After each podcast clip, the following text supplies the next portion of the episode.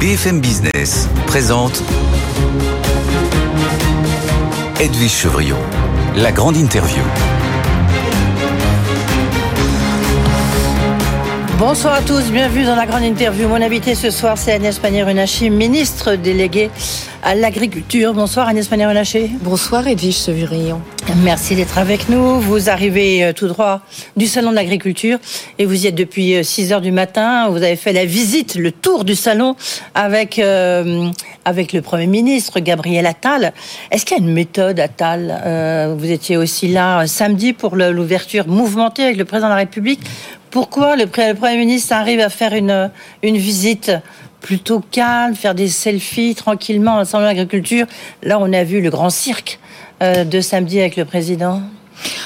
Je pense que samedi, il y avait, euh, et on l'a vu, hein, 300, 400 personnes euh, qui avaient décidé de d'en découdre mais ce n'est pas ça le salon de l'agriculture et c'est ce qu'on voit depuis euh, depuis dimanche. D'ailleurs, euh, le président de la République, dans sa déambulation, a lui-même eu euh, de très bons contacts avec les exposants. Les exposants, ils sont là, ils sont installés depuis vendredi. Ce ne sont pas des figurants et le dialogue était. Vous, étiez là pendant le ce dialogue était de grande qualité. Oui, oui. Donc et aujourd'hui, on le voit, le travail qu'a fait le gouvernement commence à, payer, c'est-à-dire qu'on a des réponses.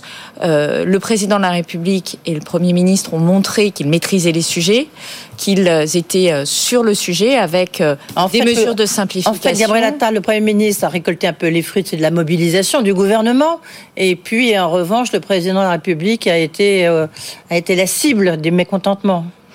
Non, je dirais pas ça. Je dirais que le débat qu'il a organisé avec euh, différents euh, différents représentants agriculteurs, qui n'étaient pas des représentants d'ailleurs, c'était euh, la demande que nous avions fait aux organisations syndicales, c'est de dire mettez-nous en face du président 15 personnes qui sont syndiquées chez vous, mais qui sont des exploitants qui n'ont pas de rôle dans le syndicat.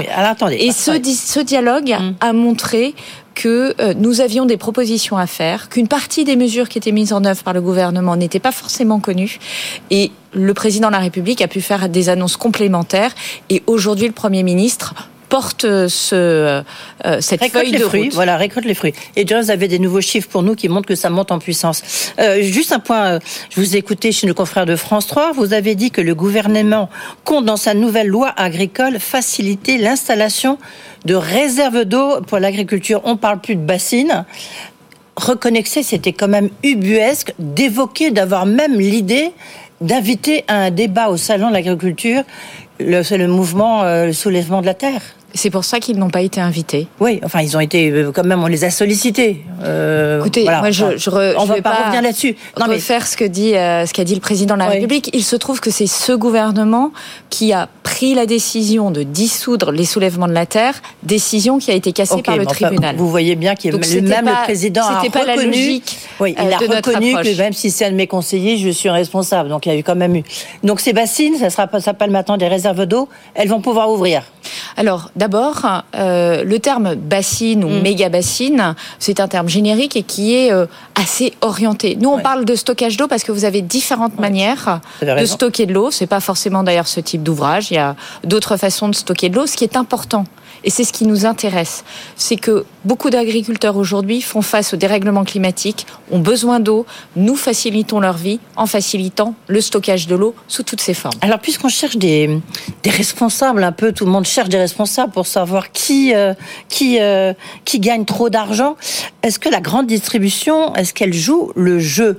Euh, Je ne sais pas si vous avez, j'imagine que vous avez entendu les déclarations de votre ministre de tutelle, Marc Fesneau, qui a vraiment pointé du doigt la grande distribution. Ce matin, euh, Thierry Cotillard, le patron d'Intermarché, alors il n'a pas du tout, du tout apprécié. Je vous propose de l'écouter. Il était cette fois-ci chez nos confrères de France Inter. Vous allez voir, et puis après, vous me dites, est-ce que vous êtes plutôt du côté de Thierry Cotillard ou du côté de Marc Fesneau? À mon avis, j'ai déjà la réponse. On écoute Thierry Cotillard. Écoutez, je vais être dur. Il a eu des mots durs, donc on aura des mots durs ce matin. Euh, je crois que ça, ça n'est pas à niveau. Moi, j'attends du ministre de la Culture dans cette crise euh, de la responsabilité. J'aurais préféré qu'il mette autour de la table des gens responsables, les industriels, les agriculteurs et les distributeurs j'ai envie de vous dire, c'est ne pas connaître ces dossiers que de dire ça. C'est-à-dire, moi, je vais vous parler d'Intermarché. On a fait le choix depuis des années. Les œufs, le lait, le beurre, la volaille, le bœuf, tout ce qu'on vend en matière brute est 100% français. Et là où je trouve ça un peu gonflé, c'est que notre marque de distributeur, on a fait le choix il y a 50 ans d'avoir des usines en France. Elles sont pour plus de la moitié en Bretagne. Et le choix qu'on a fait, je pourrais vendre moins cher à Monique Ranou, ma marque de charcuterie. Sauf que on a toujours fait le choix d'acheter tous les porcs en France. Ah, Thierry Cotillard, il ne connaît pas ses dossiers, Marc Fesneau. Vous ne connaissez pas vos dossiers, Agnès Pannier-Runacher? Non, mais vous savez très bien comme moi que Marc Fesneau pointait notamment les centrales d'achat qui sont positionnées hors euh, de France pour essayer de contourner la loi Egalim. Mm. Et ça, c'est un contournement de d'une loi qui a euh, pour objectif de mieux partager la valeur euh, entre les producteurs, les agriculteurs, les industriels et la grande distribution. Et je le sais, je suis bien placée pour le savoir, puisque moi j'avais déjà attaqué une grande centrale de distribution, euh, pas personnellement, mais on avait mené une grande enquête avec la direction générale de la concurrence, de la consommation, de la répression lorsque des fraudes. À Bercy, Et lorsque j'étais à Bercy il y a trois ans et demi, on avait prononcé une amende de 117 millions d'euros. Il a fallu trois ans et demi de contentieux devant le juge, différents juges pour européens, finalement trancher que oui, c'est bien le juge français qui est responsable de quelque chose qui est produit en France, transformé Donc, en la France grande distribution, et vendu en France. Donc elle joue le jeu pour vous, elle joue le jeu, la grande distribution. Moi, la grande distribution, quand elle met en avant des produits français, mmh. quand elle passe euh, des contrats euh, pluriannuels, quand elle fait des contrats tripartites, quand elle euh, rend transparent son étiquetage, elle joue le jeu. Quand elle cherche à contourner la, la loi Egalim en prenant des contrats depuis l'étranger ou quand elle pressure au maximum les industriels et euh, les agriculteurs au nom du pouvoir d'achat, mais parfois pourtant plutôt pour protéger leur marge, ils jouent pas le jeu. Donc il y a ceux qui jouent le jeu et il y a ceux qui jouent pas le jeu, c'est très clair et c'est pour ça que nous les contrôlons et que ceux qui jouent le jeu, eh bien nous les soutiendrons et nous continuerons à travailler et à aller plus loin. Moi je fais une opération avec euh, une GMS sur le salon de l'agriculture pour montrer des bonnes pratiques et ceux qui ne jouent pas le jeu, on les sanctionnera au regard de la loi. Moi j'ai pas de problème avec ça. On applique la loi, toute la loi, rien que la loi. Il y a joué le jeu d'une manière euh, ou d'une autre. Parce que lorsque vous voyez, j'étais interpellé par un auditeur, les résultats de Carrefour qui sont quand même très bons, même s'il y a une baisse du chiffre d'affaires sur la France, euh, on voit que la rentabilité, elle a augmenté. On voit que les dividendes ont incroyablement progressé, qu'il y a un nouveau programme de rachat d'actions de 700 millions pour 2024, alors qu'il y en a déjà eu un pour 800, de 800 millions en 2023. On peut se demander quand même euh, si c'est pas trop lorsqu'on voit la difficulté que rencontrent justement les exploitants, les exploitants agricoles, les agriculteurs.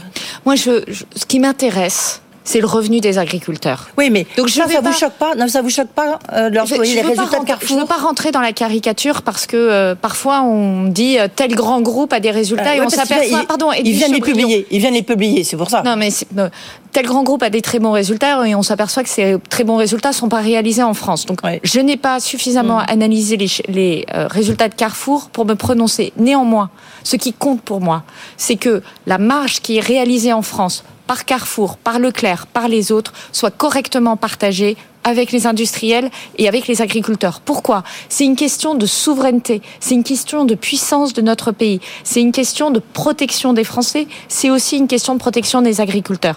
Et ça, je suis mais on désolée, on n'y est pas pour l'instant, vous êtes d'accord? C'est un intérêt fondamental de la nation et c'est pour ça que nous allons le mettre euh, dans la loi.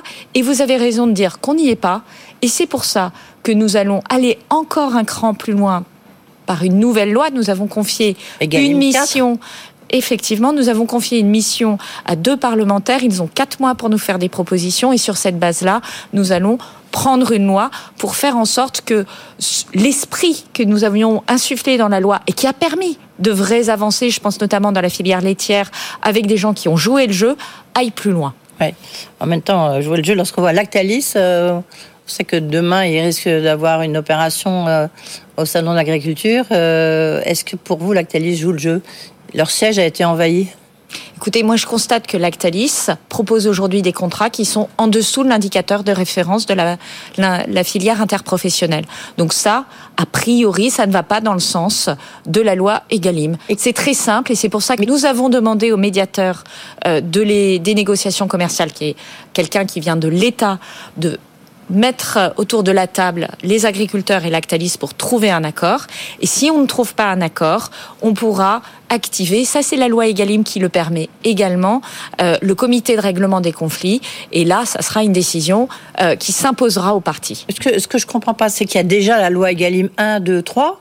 Donc là, puisque vous dites que le, prix euh, du lait de Lactalis, il est inférieur au prix qui a été établi, au prix de filière, pourquoi il n'est pas sanctionné dès aujourd'hui Parce que la loi, elle prévoit trois options de calcul du prix du contrat et que donc Lactalis a emprunté d'autres chemins pour justifier sa, position. Mais justement, la fameuse ça montre euh, bien que vous avez, mais des groupes, il faut peut-être les citer. Lorsque Lidl fait des contrats tripartites, lorsque Bell fait des contrats euh, avec euh, des agriculteurs, des éleveurs laitiers, vous avez des acteurs qui jouent le jeu et qui ont joué le jeu de la loi Egalim on voit qu'il y a aussi des contournements, eh bien on y fait face tout simplement, on reprend le sujet, on balaye devant notre porte. C'est fou qu'il faille quatre lois pour y arriver. Et encore, il y aura peut-être une loi Egalim 5. Hein. Je veux dire aussi qu'il faut regarder le, verre à moitié plein. Mm. Combien d'exploitations ont été sauvées grâce à la loi Egalim, alors que nous avons traversé des crises sans pareil, il faut aussi le dire, des milliers d'exploitations ont été sauvées grâce à cette loi. Alors mais nous irons plus loin. Ce matin, il y avait une réunion à Bercy euh, avec les banquiers.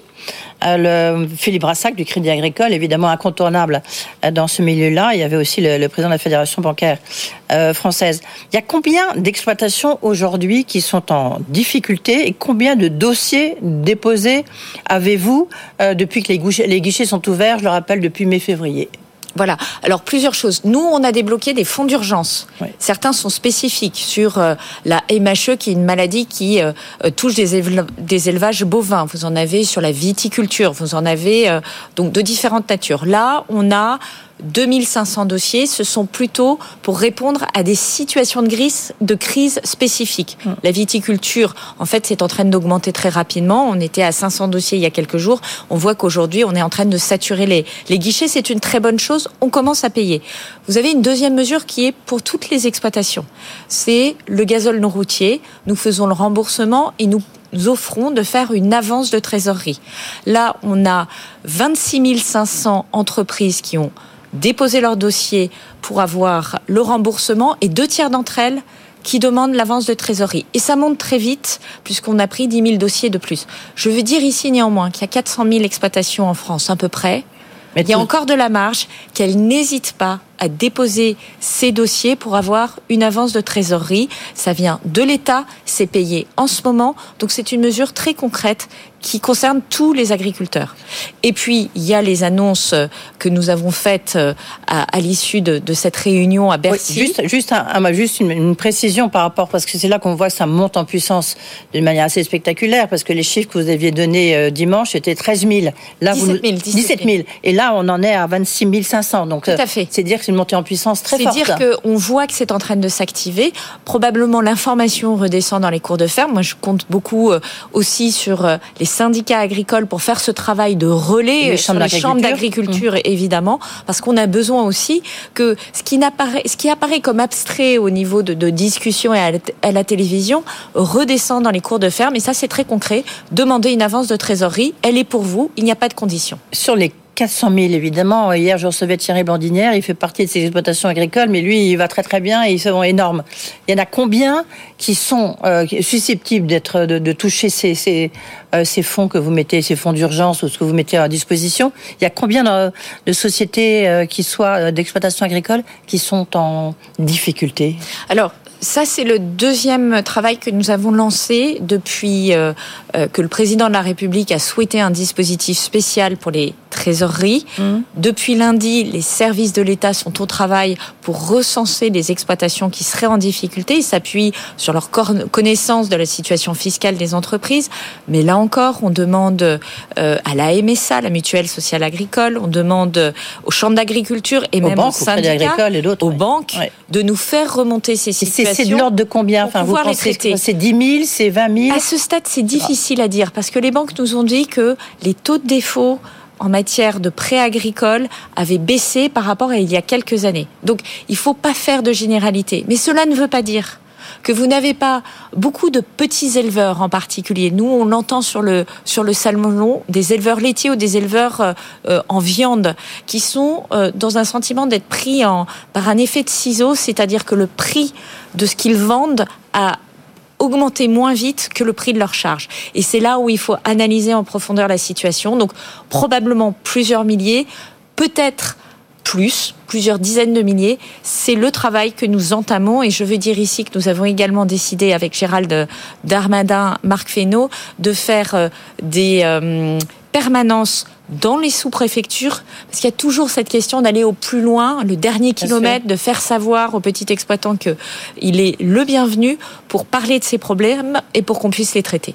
Le, donc euh, une série de mesures a été annoncée ce matin pour euh, en fait pour pallier aux problèmes de, euh, de trésorerie notamment, avec un prêt un prêt garanti avec un taux qui c'est entre 0 et 2,5 Oui, nous avons. Pourquoi c'est pas 0% J'ai envie de dire? Parce que euh, c'est euh, on a demandé effectivement aux banques à un moment où les taux sont plutôt du côté de, de 4% voire plus de faire un effort avec euh, des taux réduits, des taux qui soient en ligne avec ce que peuvent supporter les exploitants agricoles, de se remettre au fond dans des niveaux de taux qui, qui étaient ceux de ces dernières années et qui étaient des taux très faibles. Et ils l'ont accepté. Et donc deux mesures des prêts avec enfin des avances de trésorerie à taux réduit. Et deuxième mesure euh, le fait euh, de décaler euh, le, remboursement du capital d'un an pour ceux qui sont en difficulté, voilà, et jusqu'à trois ans pour l'ensemble de leurs prêts, ce qui va donner de l'oxygène aux exploitations qui en ont besoin. Encore une fois, la situation sur le terrain est très hétérogène. Vous citiez euh, Thierry de Blandinière. Il y en a qui s'en sortent très bien et c'est une bonne chose pour notre agriculture et je m'en réjouis. Et il y en a qui sont en difficulté. Un mot quand même, même si on a bien vu qu'il y a une levée de bouclier assez générale contre le prix plancher, mais comme c'est l'idée du président, il faut forcément travailler dessus. C'est un peu une idée d'un autre siècle, du siècle dernier, avant la PAC, euh, cette question du prix plancher. En plus, est-ce que c'est compatible avec euh, l'OMC, avec l'Europe? Alors je crois qu'il ne faut pas se méprendre euh, sur cette idée de prix plancher. C'est la prolongation de la loi Egalim. Vous me disiez à l'instant, et c'est intéressant, comment se fait-il que l'indicateur de référence ne soit pas utilisé de manière euh, automatique dans le calcul du contrat? Bah, C'est ce que nous voulons faire, c'est de faire en sorte que ces indicateurs de référence, qui ne sont pas établis par l'État, qui sont établis par les filières, c'est-à-dire qui viennent du terrain sur la base de la réalité des coûts de production, servent dans la construction du prix et qu'il n'y ait pas, qu'il ne soit pas possible d'avoir, ou en tout cas qu'on regarde s'il n'est pas euh, possible d'obliger à avoir une négociation d'abord entre l'agriculteur et l'industriel avant que l'industriel discute de son prix avec le distributeur. Ça a l'air d'être évident, mais ce n'est pas ce qui se passe aujourd'hui. il faut faire ça au niveau, en fait, ce que disait euh, Thierry Blandinière hier, ou même encore euh, Thierry Cotillard ce matin, il faut faire ça au niveau régional, au niveau départemental même. Alors, il faut faire ça au sein des filières, d'abord. Au sein, au sein des filières agricoles, parce que c'est elles qui ont la vue transversale de l'amont à l'aval, hein, de, de, de, la cour de ferme jusqu'au rayon euh, du supermarché. Euh, et il faut le faire sur la base de la réalité des coûts de production, mais en faisant en sorte que euh, bah, ceux qui sont euh, très compétitifs puissent tirer leur épingle du jeu, ceux qui font de la qualité aussi. Le prix plancher, ce n'est pas un prix plafond. Toute dernière question, Agnès Pannier-Runacher. Est-ce que vous ne redoutez pas qu'après ce salon de l'agriculture, puisqu'en plus le président a fixé un nouveau calendrier au 15 mars, que bah, ça reparte, ça reparte, les tracteurs reviennent, reprennent le contrôle des routes et des autoroutes. Moi, je crois que les agriculteurs sont en train de réaliser que nous euh, faisons ce que nous disons, et que euh, les mesures d'urgence, notamment les fonds d'urgence, sont en place, les paiements sont faits, que les simplifications sont en train d'arriver, nous avons des textes qui sortent, et que euh, les revendications qu'ils ont portées sont entendues, et que nous prenons les mesures pour répondre à leurs attentes. Et beaucoup d'entre eux me disent, on a bien compris que ça ne sera pas fait du jour au lendemain. La question du revenu agricole, ça ne se fait pas du jour au lendemain. La lutte contre le dérèglement climatique, ça ne se fait certainement pas du jour au lendemain. Mais ce qui est important, c'est de restaurer la confiance. Et tout l'enjeu de ce salon, mais des jours qui vont suivre, et du travail c'est de restaurer cette confiance. C'est d'avoir un rythme et un calendrier de travail qui fonctionne et qui permettent de trouver des solutions pour les agriculteurs. En tous les cas, merci Agnès Pannier-Renaché d'être venue. Enfin, un petit détour euh, pour passer dans les, le, à BFM Business, dans les studios de BFM Business, j'allais dire au salon mais ça, vous y retournez juste après.